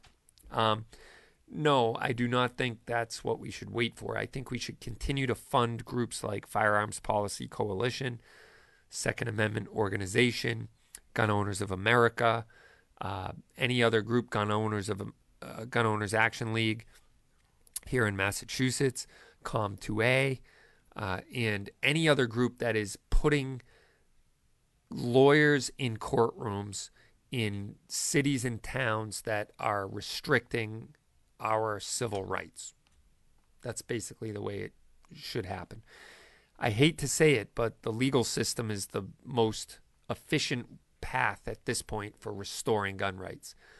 Uh, hopefully, they'll keep fighting the battle and we'll keep seeing landmark cases elevated all the way to the Supreme Court that they will have to take. I'm hoping that will be the case. Uh, but also, there's been an influx of new gun owners in the last two years. Somewhere the estimates are between 10 and 20 million people. I think conservatively you could say it's 15 million. Um, but for conversation purposes, those new gun owners might not have all been pro gun advocates prior to them purchasing a gun. So hopefully they will start to think about how hard and difficult it was to purchase a gun in this state or elsewhere in a highly gun controlled area and realize that the rhetoric from media is often very wrong that it is not easier to rent a library book than it is to buy a gun that it is not easier to buy a gun than to you know, fill in the blank, whatever other subject they say. Um, so they will start to hold the politicians accountable for what gun laws they have written as and what infringements they have put on the 2A. The good news is, even in this state, in Massachusetts, the last attorney general that ran on a gun control platform uh, Luther Scott Harshbarger was defeated in the governor race. And I'm hoping Maura Healey will also be defeated because of her mantra and hatred for the Second Amendment. That is a perfect example of guns for me and not for thee, or a, you know rules for me and not for thee, or you know rules for thee and not for me, I should say. Uh, so it's it's you know, a perfect example of the hypocrisy of government and wanting to, you know, restrict guns at all costs for those who need them most. So, anyway, um, along those lines, uh, the Golden is wondering if Healey would lose her job as AG if she loses the governor race, or does she just go back to the job without any change? I think she would lose it because there, I believe it's up for reelection in 22 as well as um, governor race. So she's running for governor, and that is she's vacating the spot of AG maybe game over. Maybe presumptuously because she thinks she's got the shoe in, as all polling indicates that she's you know got a cult following in this state, and uh, but I will say that some of the candidates running for AG might be worse than her, which is pretty hard to say, but uh, look into them and it's kind of scary. Um, let's see what. Uh, yeah, people of mass need to vote in better politicians. I would agree 100% with that, LARP. And uh, let's see. Uh, do you need a five round magazine to hunt, or can it be a 20 round mag with five bullets in it? Um, I don't believe there's a magazine restriction for hunting, and I, I assume you mean like coyote hunting or something, or uh, rabbit hunting or whatever. But there's certain restrictions on uh, capacity for like duck hunting, which you're limited federally to three rounds, and you got to have the gun limited to three rounds. So you can't have a gun that's capable of accepting five rounds. It has to be limited to three. So that might be the only situation I can think of where capacity is limited. Why? Um, let's see. Is there a such thing as dated pre-ban AK mags? I have never seen a date on a pre-ban AK mag. So I don't believe so. Um, but you can pretty much tell f- from the manufacturer uh, that they are pre-ban. Um, there's millions of them out there, and they come from Russia, China, com bloc countries like Romania and um, Serbia, et cetera, et cetera, et cetera. There's tons of different, um, you know, Yugoslavia, et cetera. Um, tons of different manufacture of these com bloc magazines, and there's literally millions of them out there. So it shouldn't be too hard to find an AK mag that's pre-ban. Um, Kevin says, make sure that everyone votes. Make sure it's not for Healey unless more restrictions is what you're looking for. Abolish the ATF and repeal the NFA and Gun Control Act and get our constitutional rights back. Couldn't agree with you more, Kevin. Uh, I agree. That would be the uh, best thing you could do. Uh, let's see here. Um, so if you park on the street, you should be fine, right? I think he's referring to uh, the the segment on having a gun in the car when you're picking up your children. That's what it sounds like. Um, so there you have it. Israel wants to know if there's any AR9s with a fixed mag, and none that I can think of, and none that I would want to buy. And I'm not sure it's necessary because um, I don't know of any AR9 configurations that violate the assault weapons ban, except maybe the Colt pattern, which, um, you know, I don't think they continued to make. Uh, there might be post ban Colts, I'm sure there is, but um, if it's any other type like direct blowback uh, that takes Glock mags or any other type of mag, you you should be fine because um, it's not Eugene Stoner's design. Uh, so let's see. The AR9 is a dedicated AR9. You don't need a fixed mag. This is what PS is saying. He's kind of answering my questions for me. That's right. Um, so let's see. Uh, what are the guns for sale on the main shelf at the shop that I posted on the Instagram?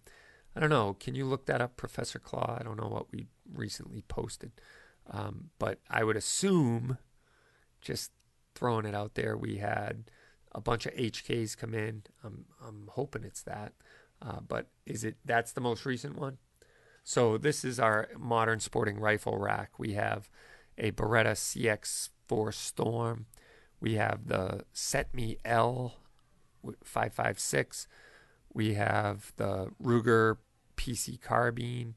We have the new Smith & Wesson bullpup pump shotgun, which is cool. We haven't had many of those yet. Uh, we have a AR9 by Just Right Carbine. Um, we have the Kriss Vector We have the DP12. I have the HK MP522, the FN PS90, and to round it out, we just got a new batch of Robinson Armament XCR-Ls. So those are the ones that I think you mean on the main shelf. Um, so those are some good modern sporting rifles we have, and yeah, you should come check them out. Uh, let's see. Kevin says, God forbid some criminal doesn't feel like being law abiding and no one can protect themselves because everyone left their guns at home or locked up. Laws are for protecting the criminal's rights. Sad. It is sad because um, criminals often don't go to prison for violating the law. They get out on bail only to commit more law, uh, more havoc, and break more laws. Um, so the lawyers got their 33%. You're, right about that. Um, and Lambo says, uh, What could I share of the picture on the stream and talk about them? I think we just did that. Um, let's see. Can I sell a post-ban neutered AR in a private sale? Yes. 100% yes. Dealers cannot sell post-ban neutered ARs any longer. That's where the AJ AG Healey uh, enforcement notice came from that was directed at dealers. And so she knows that if she went door to door to round up your AR 15 that you legally and lawfully possess and purchased, that she'd have a harder time than going after just the dealers from continuing to sell AR 15s. Uh, it's a much smaller pool and an overly regulated industry, so they could easily deny people, um, you know, licenses, et cetera, and prosecute them it's like shooting fish in a barrel compared to going door to door to round up the AR 15s that are in circulation out there. Uh, interestingly enough, she still reserves the right to go after you for violating the assault weapons ban and when you purchased that legally and lawfully uh, compliant gun. So go figure. I don't think she will, but that's the way it is. Um, let's see. Um, so someone saying that you can check the paperwork or the inside of the mag to be stamped with a date on an AK mag. Okay, cool. I didn't know they ever um, they ever dated the uh, AK mags, so maybe they did, but I don't know. And Bob says that Biden gave the Taliban free ACOGs. He gave them a lot more than free ACOGs. He gave them uh, jets and helicopters and tanks and uh, all kinds of weapons of war. So, uh, what are the guns behind me, and how is my hunting trip? Uh, I have a Q um, Honey Badger behind me, which is a pretty cool gun. I like it a lot in 300 Blackout, and um, my hunting trip was awesome. I also have the first SBR I ever built. If you go back to that other camera angle, you might be able to see it the front on one. Uh, that's right up kind of behind my head. I'll move for a second. there you go. You can see the uh, that's a SBR that I built a long time ago, and then below that is my Larue. I have a Larue AR-15 that I love, and it's down there behind me. It doesn't have a good view of it. So there you go. And my hunting trip was successful. I shot a management deer. It's probably like 140 class whitetail that uh, I would have driven around for two days with the tailgate of my truck down had I shot it on Cape Cod. But I digress. I went to Texas and they won it out of the gene pool. So go figure. It's the first 10 pointer I've ever shot, though. Never shot a 10 pointer before. All right. Don't forget to check out Date Night every Friday. Guys, I know Valentine's Day was last week, but you can still be romantic by bringing your date to the range. Romance on the range every Friday and ladies' night on Thursdays. Or you can just try our range experience package where you can shoot any gun we have uh, or three guns we have, and no gun license is required. More after this. We'll be right back. This is Rapid Fire.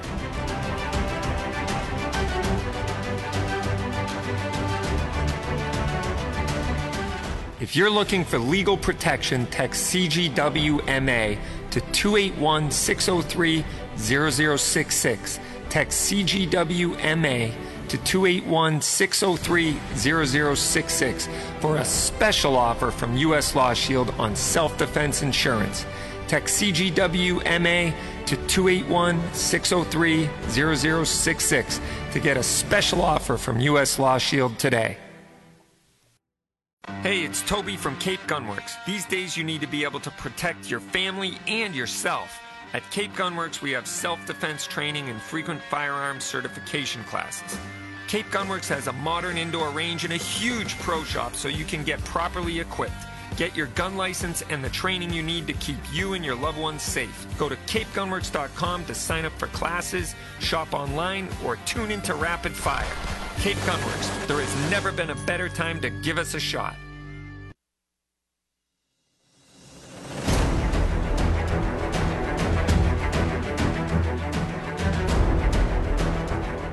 Welcome back to Rapid Fire, your weekly show about all things guns, freedom, the Second Amendment, and self defense. We want you guys to be safe out there if you decide to carry a gun in the public space and out there in the real scary world.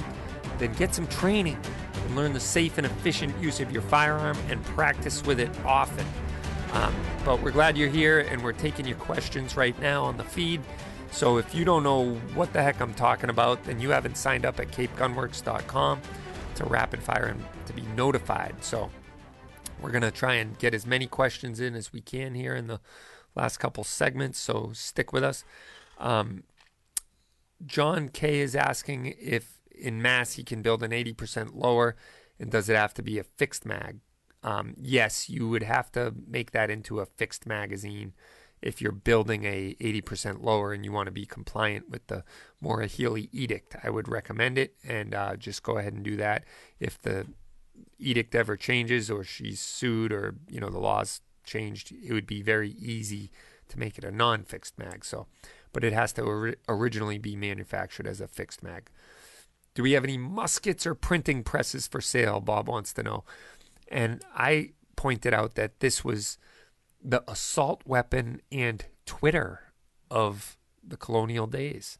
In 1776, the musket was an assault weapon, and the printing press was uh, Twitter of the day. So there you have it. Um, does a mass resident need a tax stamp to purchase a SCAR 17S? Absolutely not.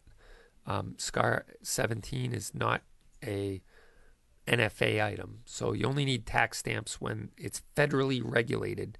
What that means for a rifle is it's either a short barreled rifle or a machine gun, which you'd never be able to buy a SCAR 17 machine gun because it's they didn't make them prior to 86. And suppressors are regulated in free states where you can own them. Uh, in this state, you cannot own them, uh, but you can you can also get a short barreled shotgun. Those are a regulated item, and that's another thing you need a tax stamp for. Also, any other weapon or an AOW is a tax stamp, but it's only $5.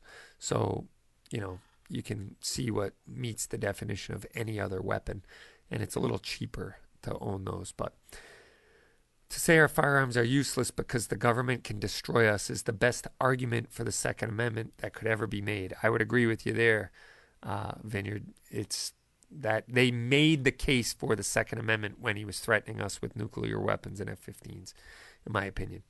Uh, it's like how to make the argument for the Second Amendment without saying why we should have the Second Amendment. Um, let's see. Uh, how about the HK P7 Squeeze Cocker? That is a phenomenal gun. I love that gun. I've had three of them, I hate to admit and I own zero of them right now. and every single one of them that I sold, I thought I made a killing on. And now I'm looking at them. I think the last one I sold for like 2500 bucks. And I'm like, man, I made a killing. I made like 300 bucks off this gun or whatever it was. And I thought I was rolling in the money. And now they're selling for like 5000 bucks online. But I love the P7 M8s. I love the P7 M13s. Uh, they're pretty cool. We even got a really neat uh, two gun collection from a cu- customer. Uh, the K3, I think it was, the P7 K3, which is convertible from 22 to 380. and it was wicked cool, wicked cool. But it ate up recoil springs, so we had to get him some extra recoil springs. But it was pretty neat, and that was like a legit. I think we sold it for forty eight hundred bucks, um, but it would sell for probably five or six grand now. Um, and Vineyard says he had a very special Thompson 1928 overstamp and owned it for 20 years. That's cool, man. I wish you still had it. Um, pretty neat. Private archery lessons are back, so check out the calendar on the schedule and book a one on one archery lesson with Dylan, our new archery guru who beat me in Toby Takes on the World. If you haven't seen that video, you got to go to YouTube and check it out. But go to capegunworks.com and click on the class link to book a class with Russell and with uh, Dylan today. This is Rapid Fire. We'll be right back.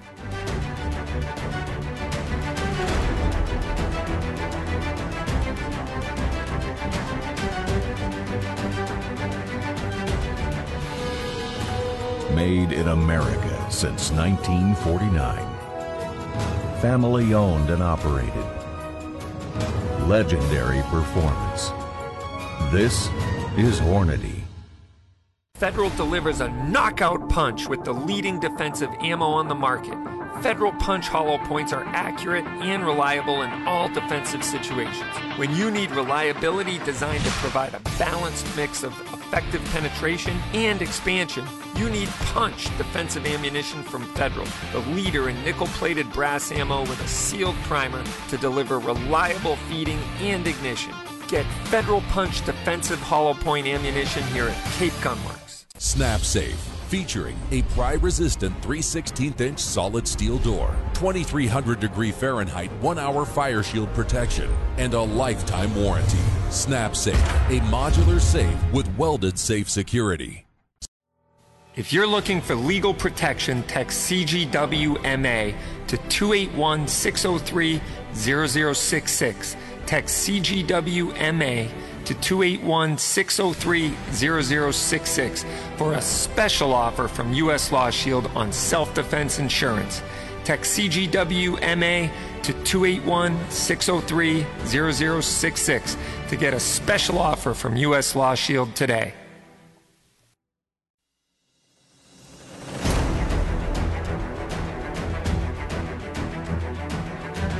All right. Welcome back to Rapid Fire, your weekly show about all things guns, freedom, Second Amendment, and self defense. And we were taking your questions before the break, so let's jump right back at it. And uh, LARP is saying he hates common sense gun control. Gun control should be logical if necessary at all. I would agree with you. And that's something that's happening right now is the gun control crowd is co-opting a lot of industry terms and using it for their own nefarious reasons to further and perpetuate gun control. So, um, you know, to a shooter, the age-old saying "gun control means using two hands," or "gun control means hitting my target," you know, or uh, I think it was Ted Nugent that said. Uh, gun control means if there's a gun around, I want to be in control of it. So Nice. so you know, the language is this moving target, and until we start to talk about responsible gun ownership instead of, you know, uh, law-abiding gun owners, um, then you know the narrative is going to never shift in the right direction because they're going to always co- co-opt our own terms. So go figure. But that's a show for another day. Um, Chris is saying he has a Colt 1905 he'll bring in and show it to Russell. That's a good idea because Russell might be like really in, you know, interested in seeing that gun. That's just the man that he is. Um, and Bob says there's a good YouTube video of coyote hunting on Sandy Neck. That's good to know. I'll have to check that one out. Um, I love checking that stuff out. And Pippin says he loves the 1917 Enfield. He has an Eddystone model, and it's a great shooter. Yeah, some of those old, you know, U.S. rifles are just phenomenal shooters. Uh, there's we've had several of the Eddystones come in, and and uh, the nice thing about the 1917s is they're pretty robust, and they kind of replaced the 1903, which had some issues at a certain serial number date as to whether they're safe to shoot or not. So for collecting purposes, if you have too old of a 1903, you're really out of luck because you can't shoot it. So no one really wants it. The funny, the funniest thing, of the irony of that is most collectors don't shoot the guns they collect. So it's pretty funny that they won't touch the gun that they couldn't shoot potentially because it's not a shooter, um, but they'd never shoot the gun that they are willing to collect. So, yeah, what the heck? I'm like, guns are made to be shot. Shoot the gun and uh, have fun with it. That's the way I feel. Um, and if somebody wants to buy it for collecting purposes, go for it. I know there's always that like certain mystique or attraction to being able to say, this gun is unfired. Unfired. And I don't know if that's even provable.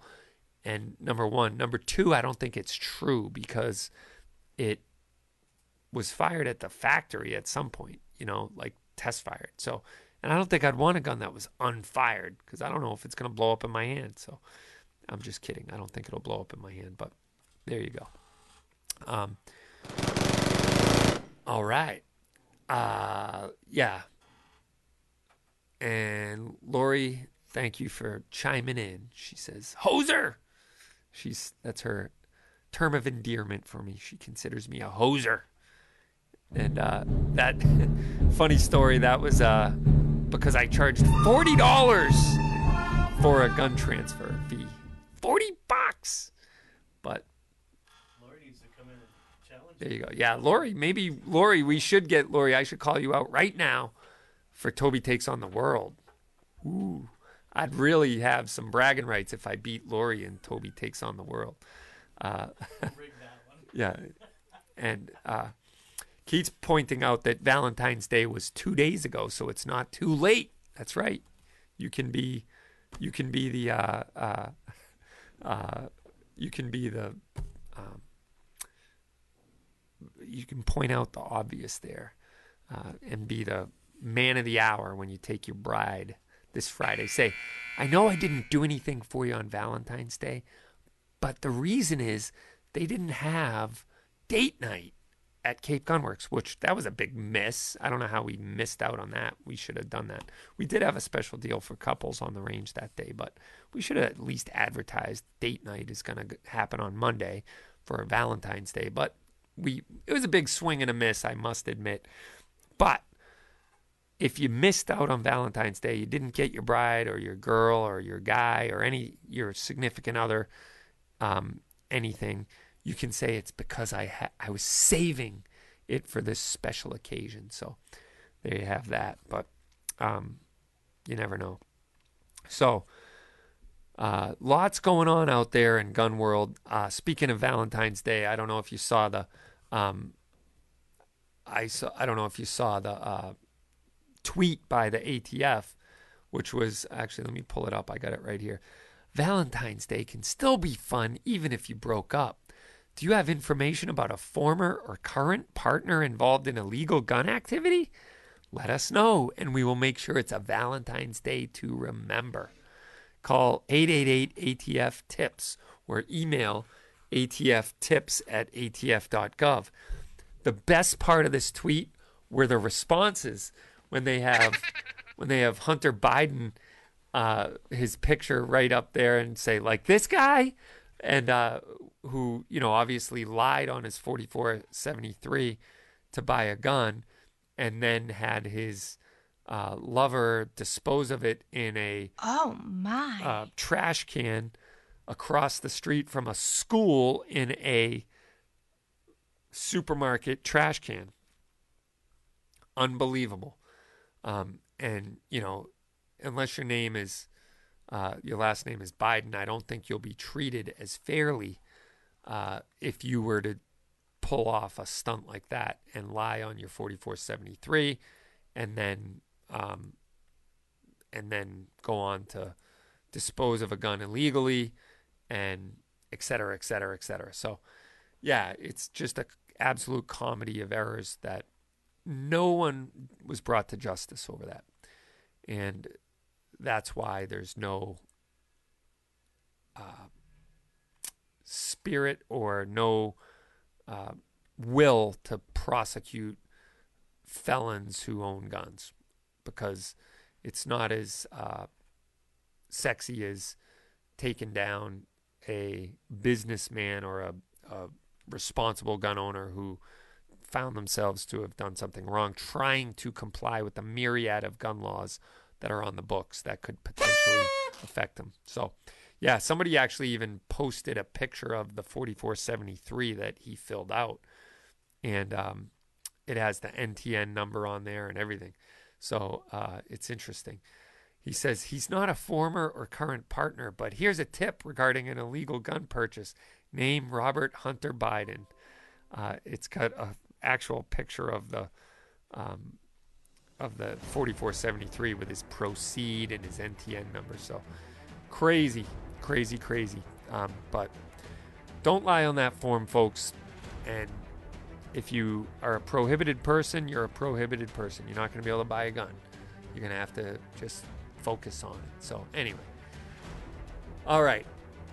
Yeah, and someone pointed out that it was his brother's wife. And I I was trying to make sure this stayed a G-rated show, Bob, without pointing out the obvious, but anyway, I want to thank you guys for tuning in for another quick and rapid fire show. It's always awesome to interact with you guys. The gun community out there is awesome. And uh, we're really happy you take the time out of your busy schedule. We don't take that for granted. But go to capegunworks.com and click on Rapid Fire to get signed up so you'll never miss an episode. And you can listen to our archives and listen to some of the cool shows that we've had some great guests on. And uh, keep up the good fight, support your local community, be a gun advocate, put on the face of responsible gun ownership in your community. And together Amer- as Americans, we can overcome anything, right? Freedom's on the right side of history always. And it's in the hearts and intents of man. All right, God bless everyone. We'll see you next time. Same bad time, same bad channel.